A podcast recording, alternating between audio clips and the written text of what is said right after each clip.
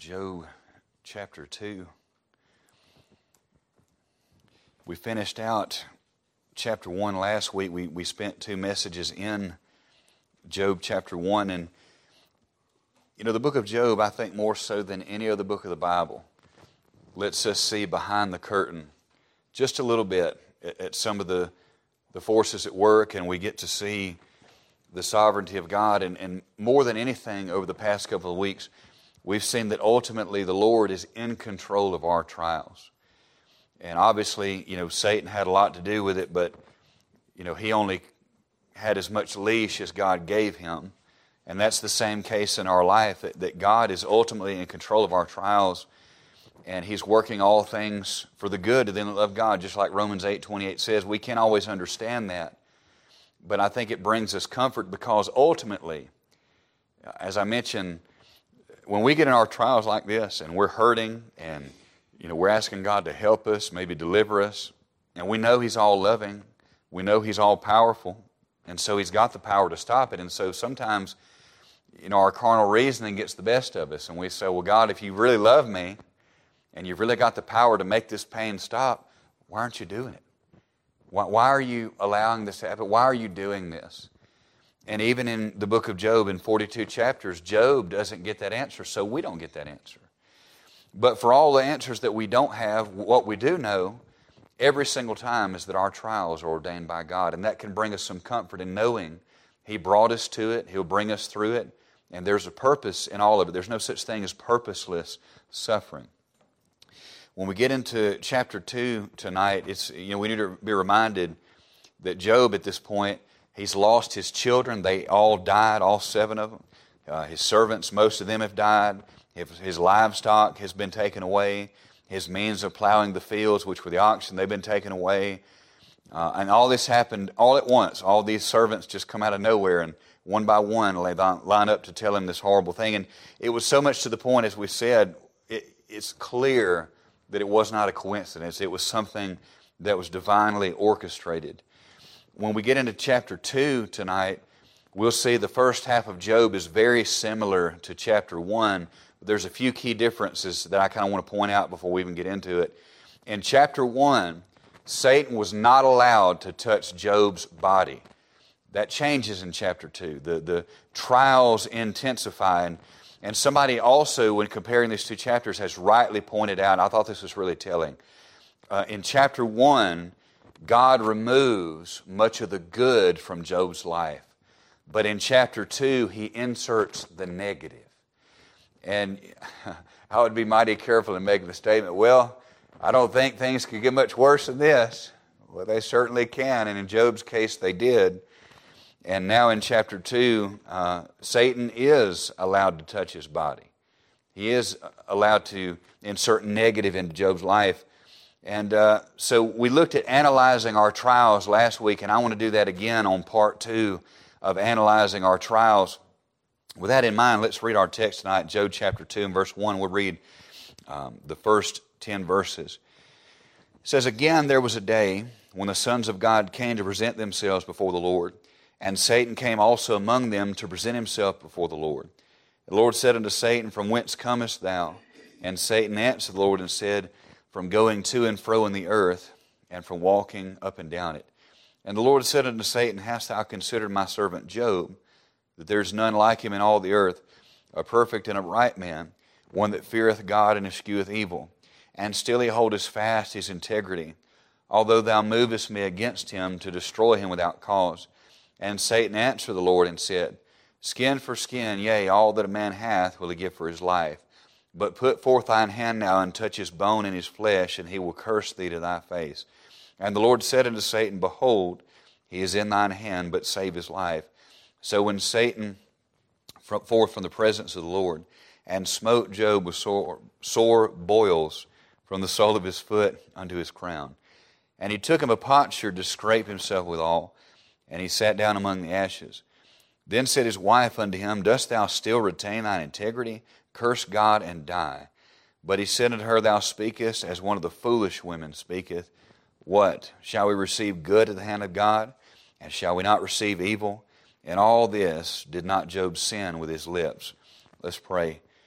Heavenly Father, we love you tonight, and I just uh, thank you for this opportunity to come to your house again. Thank you um, for the gospel opportunities that uh, we've had this week, and I pray that you would give us more of those on an individual basis, and that every day, whether it be on the job site or maybe uh, at Walmart or whether the case may be, that we would be sensitive to the people around us and we would be uh, sensitive to take advantage of those opportunities.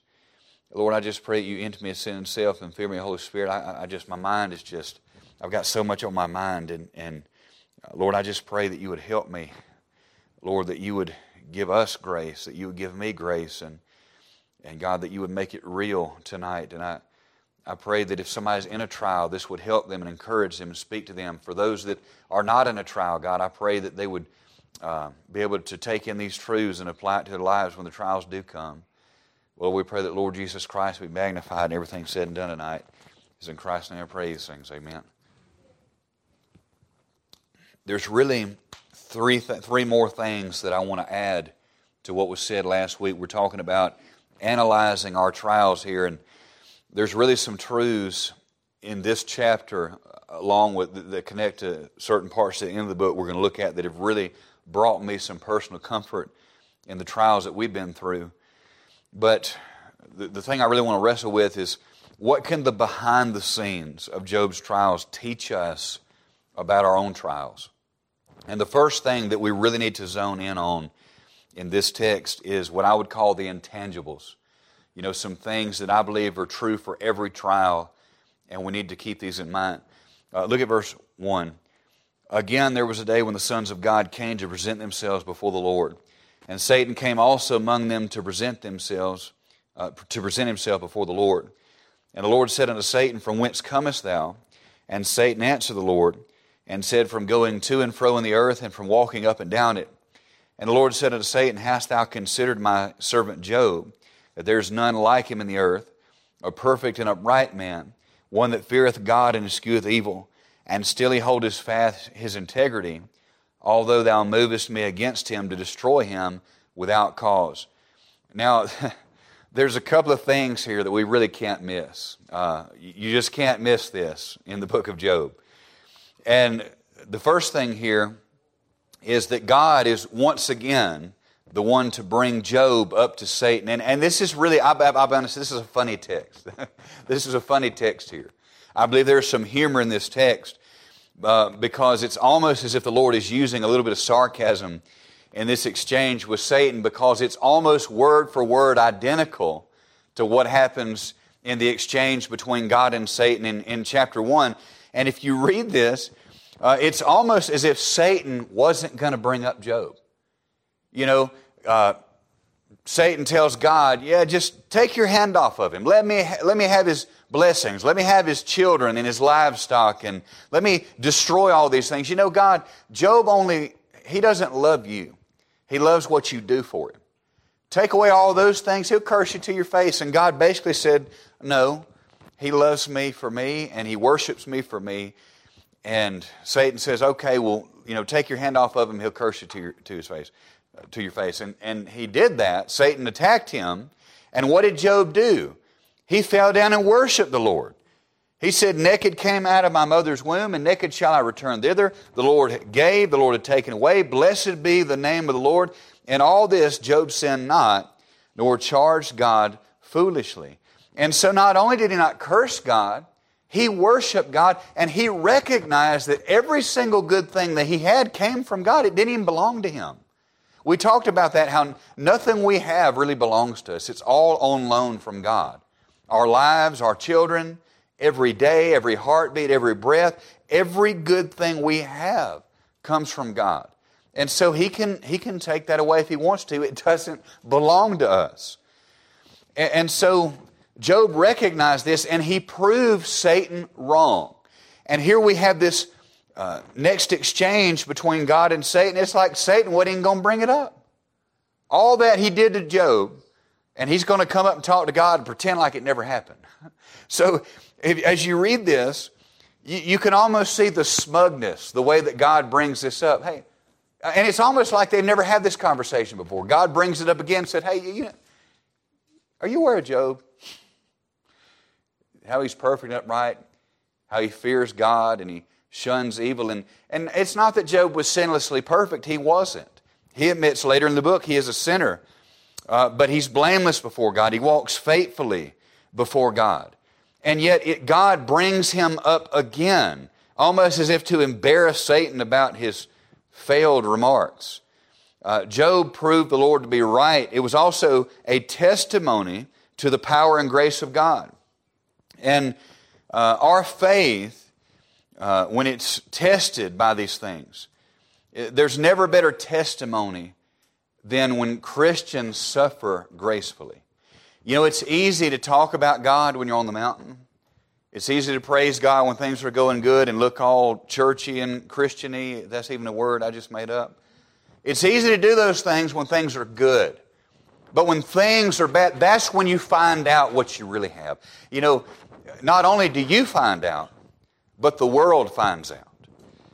And, and so, you know, our suffering is a great proving ground to prove that what we have is true.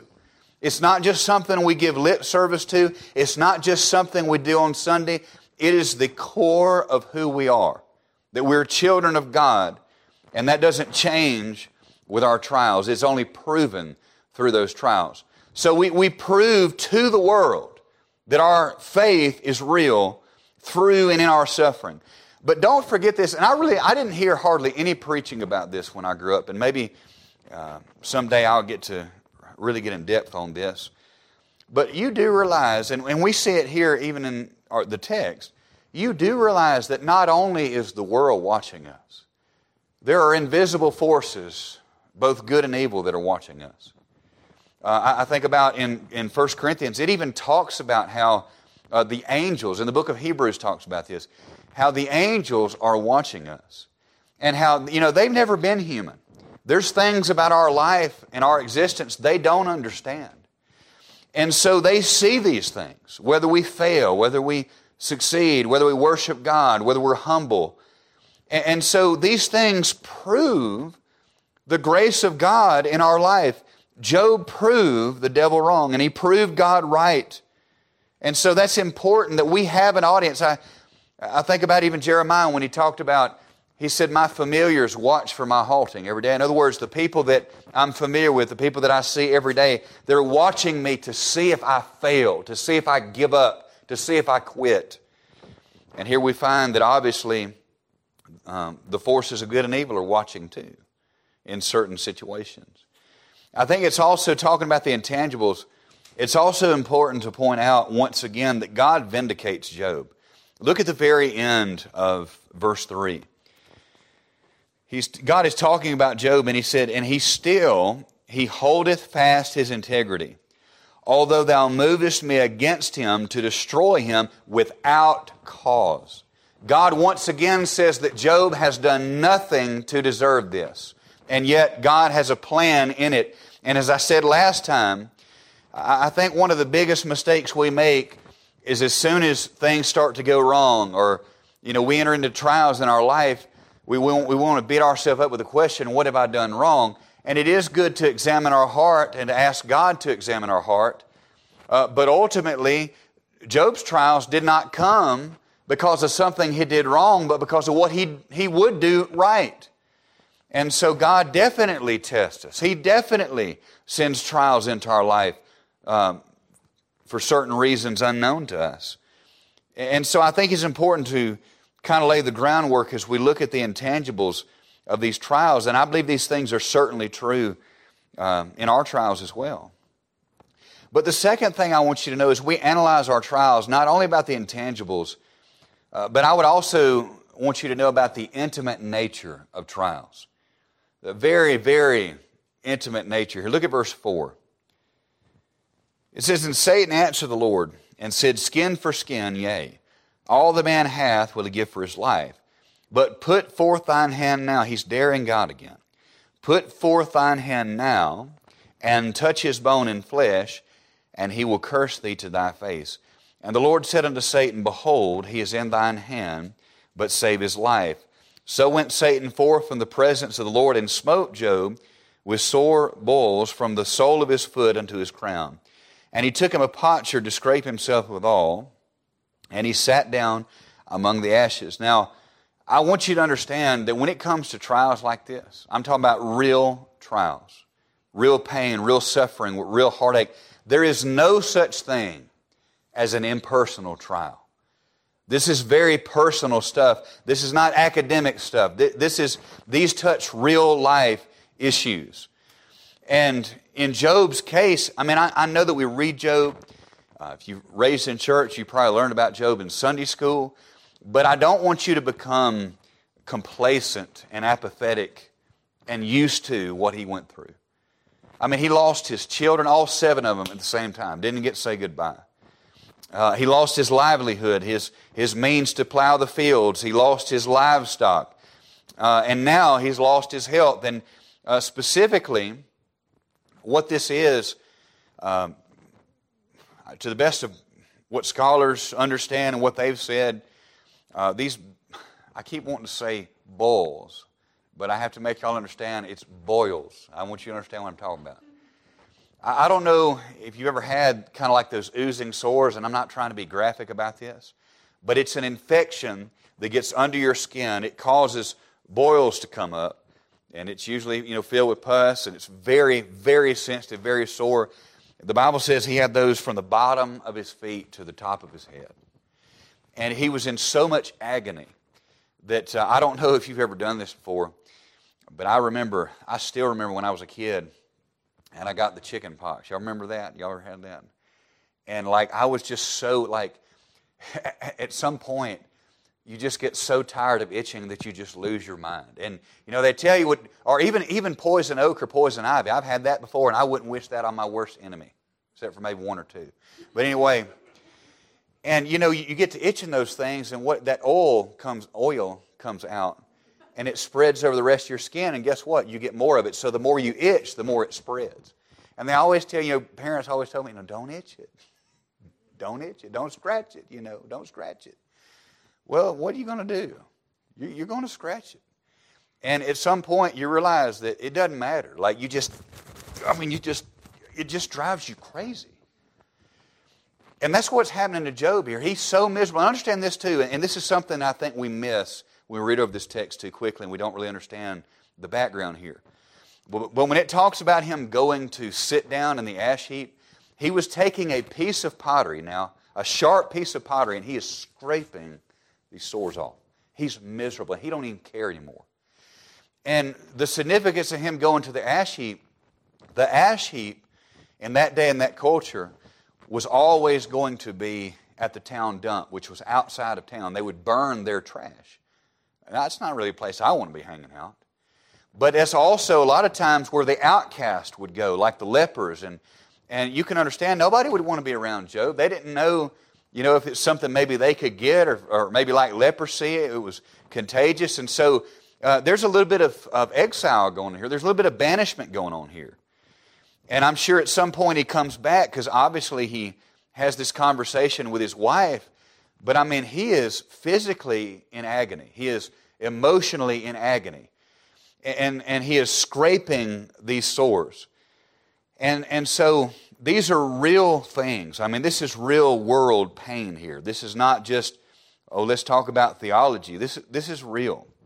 But here's what I want you to know about the intimacy of these trials that, that there are real decisions being made about our lives behind the scenes. And in many cases, we don't get a vote or a warning. But that's the, the truth of it. That's why we have to trust God with our life. Uh, here's what's important, and I, I know that la- the last couple of weeks I really zoned in on the fact that God is in control of our trials. That's important. But understand, in Job's trials, and I'm sure certainly in ours, Satan does play a part. And this is where this distinction becomes important. God sends trials into our life as an act of love, working them for our good and His glory, as we said Romans 8 28. But on Satan's part, he absolutely wants our destruction. And when we think about our trials, I think probably the best text to illustrate the point that I'm trying to make is at the end of Joseph's, uh, toward the end of Joseph's life and at the end of Jacob's life. Jacob is dying, and the brothers are afraid that when Jacob's gone, that Joseph is going to exact revenge upon his brothers for betraying him. And what did Joseph say to them? what you meant for evil, God meant for good. And it's the same thing with our trials. We can look at Satan. If, if Job had known what was going on behind the scenes, and of course he didn't, but we can read it, he could have easily said what Satan meant for good, or what Satan meant for evil, God meant for good. And I believe in our trials, uh, I, I believe that yes, Satan absolutely wants to destroy us for no other reason than the fact that he is the destroyer. He's a murderer from the beginning, he's a liar. He hates us with a passion especially God's people. And he doesn't need a reason. He's just, he is who he is. And what he means for evil, God means for good. I believe even in our situation, I think I could look at that and say that what Satan is meaning for evil right now, God is meaning for good. And if we can keep that in perspective, I believe it'll give us some peace and strength in our storms. Now, now here's something that really, I find this really interesting, and it's a little bit different from chapter 1. But if you notice, um, at first, Satan in verse 5, he tells God, he said, Put forth thine hand now and touch his bone and flesh, and he will curse thee to thy face. At first, Satan wasn't asking for God's permission to strike Job down. He was telling God to do it himself. He says, You strike Job down, and he'll curse you your face. And God wouldn't do it. God gave permission to Satan to do it, but he wouldn't do it himself. And I, I love what uh, Matthew Henry said. He said, a permission granted to Satan to make this trial. Satan would have God put forth his hand and do it, but he afflicts not willingly, nor takes any pleasure in grieving the children of men, much less his own children. And therefore it must be done. Let Satan do it who delights in such a work. It's important to remember that our trials do have those aspects God's love and Satan's hatred. And you say, well, okay, well, I, you know, I get all that. But if he really loved Job, why would he let that happen? Why would he? Okay, so God didn't do it by his own hand, but he let Satan do it, so the outcome was the same. What's the difference? And if he really did love Job, and if he really does love us, then why doesn't he stop Satan? Why doesn't he stop these things from happening?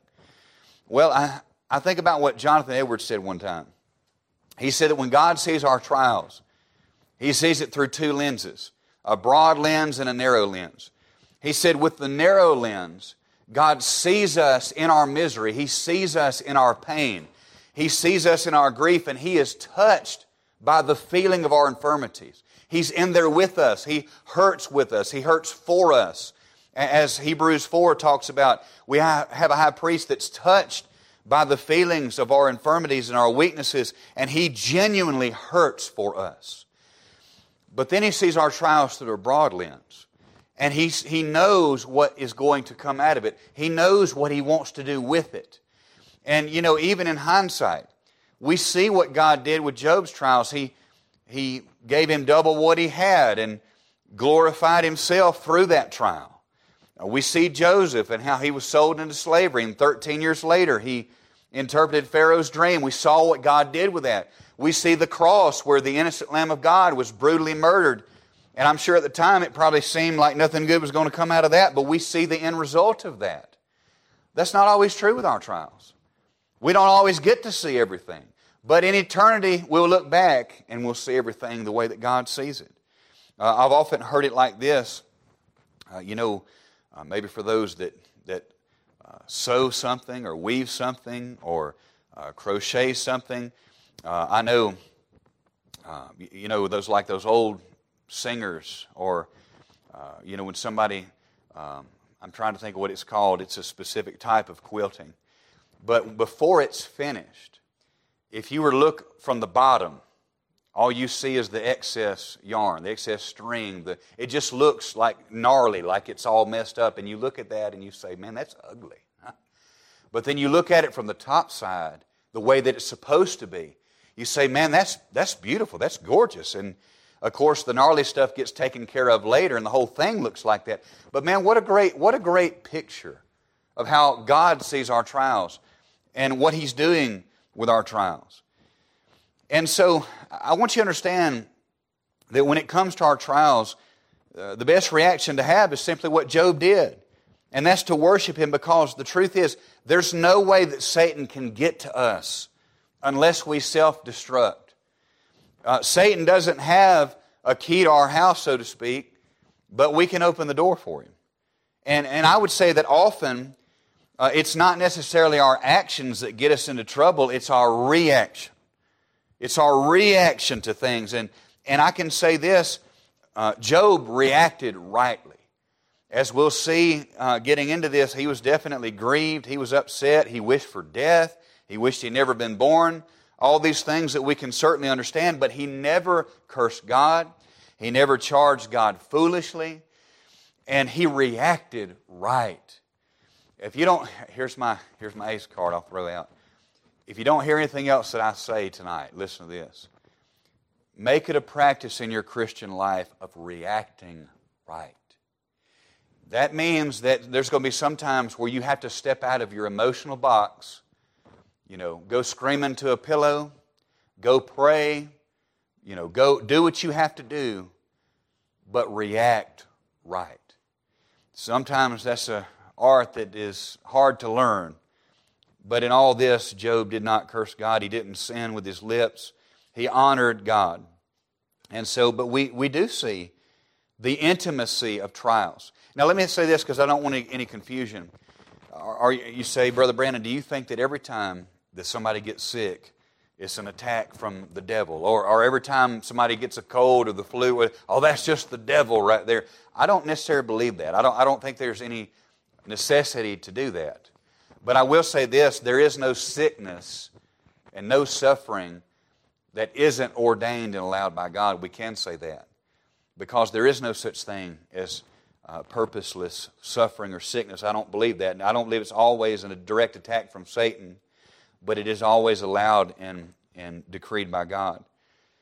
Uh, and, and, you know, it is, our trials are intimate. Man, they're, so, they're just so personal. I, uh, I mean, how do you, and in Job's situation here, I mean, he's lost his children. That's, that's really personal. He's lost his means of income. That's, that's really personal. Uh, you know, he's lost his, many of his servants. Uh, now he's lost his health. That, that's the most intimate thing I can think of. And if you want to just get an insight to who our enemy is, I mean, Satan is merciless. He doesn't care. And, I mean, think about it. Job can't even see Satan. Job can't defend himself against Satan, and neither can we. And yet he's striking his very body. And I would say on a personal level, I mean, how do you, how do you have impersonal cancer?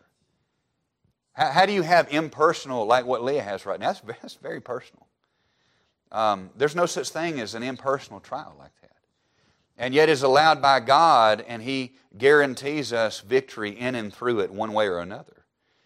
I mean, there is no more comforting thing than that. Um, but then, number three, and I want to try to get this in. Number three, I'm going to talk about the in- intricacy of our trials. Very intricate. They're very detailed. There's, there's nothing left to chance, there's nothing that hasn't been well thought out. And, um, and so every detail is thought out. Look at verse 9. Then said his wife unto him, Dost thou still retain thine integrity? Curse God and die. But he said unto her, Thou speakest as one of the foolish women speaketh. What? Shall we receive good at the hand of God? And shall we not receive evil? In all this did not Job sin with his lips. And we can say this about Job. He kept his woman in line. Amen. And uh, so next time your woman just starts talking foolishly, you just tell her. You just, just just, y'all know I'm kidding, right? I don't, I don't want to do any marriage counseling, okay? But um, here's some things that I find. Man, these details here are just so intricate. Every detail is amazing to me. You know, I think about first of all what Satan said to God. Look at verse five again. He said, "Put forth thine hand now, touch his bone and his flesh, and he will curse thee to thy face." And look at what Job's wife, the advice she gives him curse God and die. Where do you think that came from? Where do you think that thought came from? It came from Satan himself. And I think about what Ephesians says how we wrestle not against flesh and blood. Who put that idea in her head? Who put that thought in her heart? Curse God and die. Well, it was the devil. because he just told God that's exactly what he's about to do. And so the details here about, you know, I mean, even the people that he left, that Satan didn't kill, there was a reason for that. He spared one servant for each tragedy, so he, there would be that one person to show up and give Job the bad news. That was planned out. Here, Satan kills Job's children, but he leaves his wife. You would think, well, certainly he would want to take out his wife. That would just make the trial that much worse. In fact, I know, I know this is kind of humorous and it's kind of my sanctified imagination getting away from me a little bit, but maybe not. I can almost see Satan and his demons talking about that one. And the demons are like, Well, Satan, are you sure you don't want us to take out his wife? He's like, No, trust me on this one. Just, just leave her, you know. and uh, so even, even that was planned out. I mean, his, his wife has given him this horrible advice, and I know she's been through a lot too. I don't, I don't mean to, to shed a bad light on her. I mean, she went through a lot just like Job did, but she reacted wrongly and got in his ear hole about that and, and discouraged him, I'm sure. Discouraged him in all this. No support at all. None. And so um, our trials are extremely planned out in detail. His, you know, if you look at Job's trials, they were spiritual, they were physical, they were financial, but also it was relational. Now, now think about this. Now, as I've mentioned, the past few years, Job has become my personal friend. I've, I've read through it quite a few times. Um, every time I didn't read everything, sometimes I skip what Job and Job's friends said because they didn't have anything good to say anyway. But one thing that, on a personal level, that just struck me, and I mean, it was just a light bulb moment that I've never seen before, but it really hit home with how I, I'm affected in the trial that we've been in for over three years now. But that is, um, when you get in a trial like this, there's a certain isolation, there's a certain aloneness that you know it's a divine division. And when I look at Job's trial, here's what amazed me. In 42 chapters, I, I believe, if I'm correct about this, and I believe I'm right about this, in 42 chapters, um, except for the very end, as we're going to see, Job only interacted with five people. Uh, you had his three friends and his wife, and every one of those tore him down and gave him horrible advice. And the only person that gave him good advice um, was only in it for like two chapters. And he was just a guy in passing, you know. Um, and so this is amazing to me. Think about this. Job was one of the most well known, wealthy men in the region. He had, he had acquaintances, he had friends, he had people they had business dealings with. He knew a lot of people. And in his darkest hour, where are they at? Where are they at? 42 chapters. Where are they at? It's like a divine division. It's like, I mean, you can say maybe it was God, maybe it was Satan, but certainly God was in control of it. It's like God had put up a wall. And, and I love what Steven Lawson said in, in a book I just read on Job by him. And he said, at first, God had a hedge around Job to protect him. But after the trial started, the hedge was around Job to keep him in. And it's almost as if God supernaturally kept anyone from Job that would have brought him any kind of comfort. So his trial was very relational in nature. And man, I tell you, you talk about being in a position where literally God is the only thing that you have to reach for. Because, I mean, if you're like me, when you get in when you get in those serious trials, I mean, don't you you want to reach for those people? You reach for maybe maybe it's mom or maybe it's dad or or your spouse or maybe a pastor or a preacher friend or this or that. And and sometimes God will put you in a position where those people ain't there.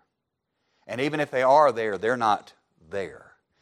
And I've seen even in my own life, it's, it's felt like a supernatural division between me and people that I would have sought for comfort. And it's, it's just like it's not there. And I know there's a lot of distance between us, but it's still, there's just something extra to it.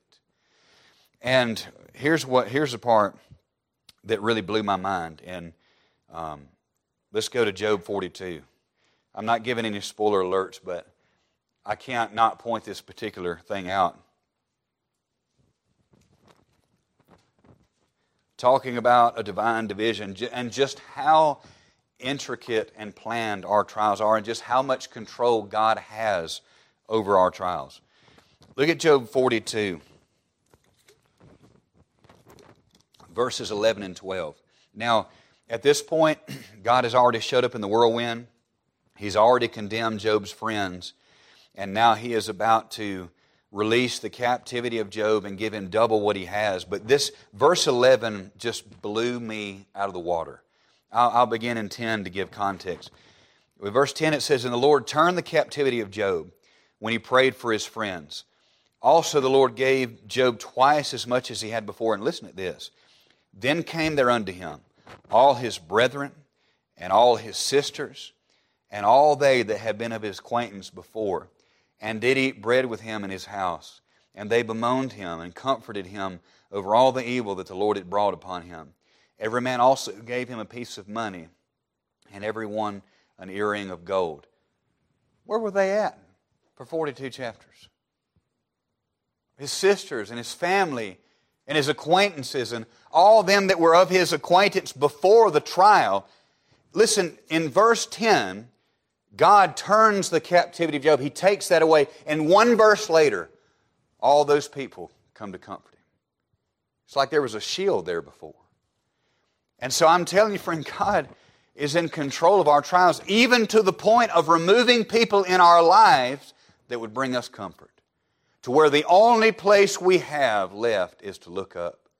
Where it's literally just us and God. That's all, that's all there is. That's the most intimate, intricate trial I can think of.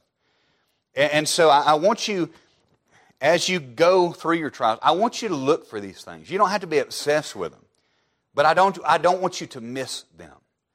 And, you know, there's been some things that, that God has done in our past, I mean, even, even trials that we have come through and look back on. I mean, I could be here all night talking about that. I mean, even things that may not mean anything to anybody else. I know um, when Leah lost two babies in the second trimester, uh, you know, one was early enough where she was able to do a D&C, but one was far enough along she had to give birth to a stillborn. That was hard. I mean, that was that was so difficult. And you know, emotionally, that's probably the lowest she's ever been. And man, it was just tearing her up. And uh, I mean, just made her physically ill, just sick. And obviously, you know, I was pastoring a church and uh, working a part time job at the time and had a lot going on. And, uh, you know, the kids were a lot younger. And so, you know, it, it was, it, she, she really felt alone during that time. And she said that during that time, she said it's never happened before and it's never happened since. I talked about how God can sometimes shield us from things, but sometimes He sends us things where you know it was just Him. And she said it's never happened before or since, but she said every every day during that time for months when she was at her lowest. She said there was a, there was a robin that would come perch on the windowsill right at the headboard of our bed and would just sing for 30 minutes to an hour. And she said it happened so much and so frequently that she knew that it, that was just God doing something for her that meant, meant nothing to anybody else but her. And so um, it's very intimate, beautiful sometimes tragic thing our trials are. And, but I want you to understand that whereas Satan means it for evil and destruction, God means it for our good and His glory. And so that's what we, we have to keep that in mind. And so I, I think this will probably conclude the part where we analyze our trials, and next week we'll begin to see Job's friends, the, the, the people that God did allow into his life, that gives this just wonderful spiritual advice. You ever been in a trial and have some know it all try to tell you everything you're supposed to do, think, and feel? Yeah, we're going to see those guys next week. But uh, I would just encourage you, really, I mean, to, to give control of it to God. That's all we can do. That's where our comfort comes from, to trust Him. That's all the question boils down to.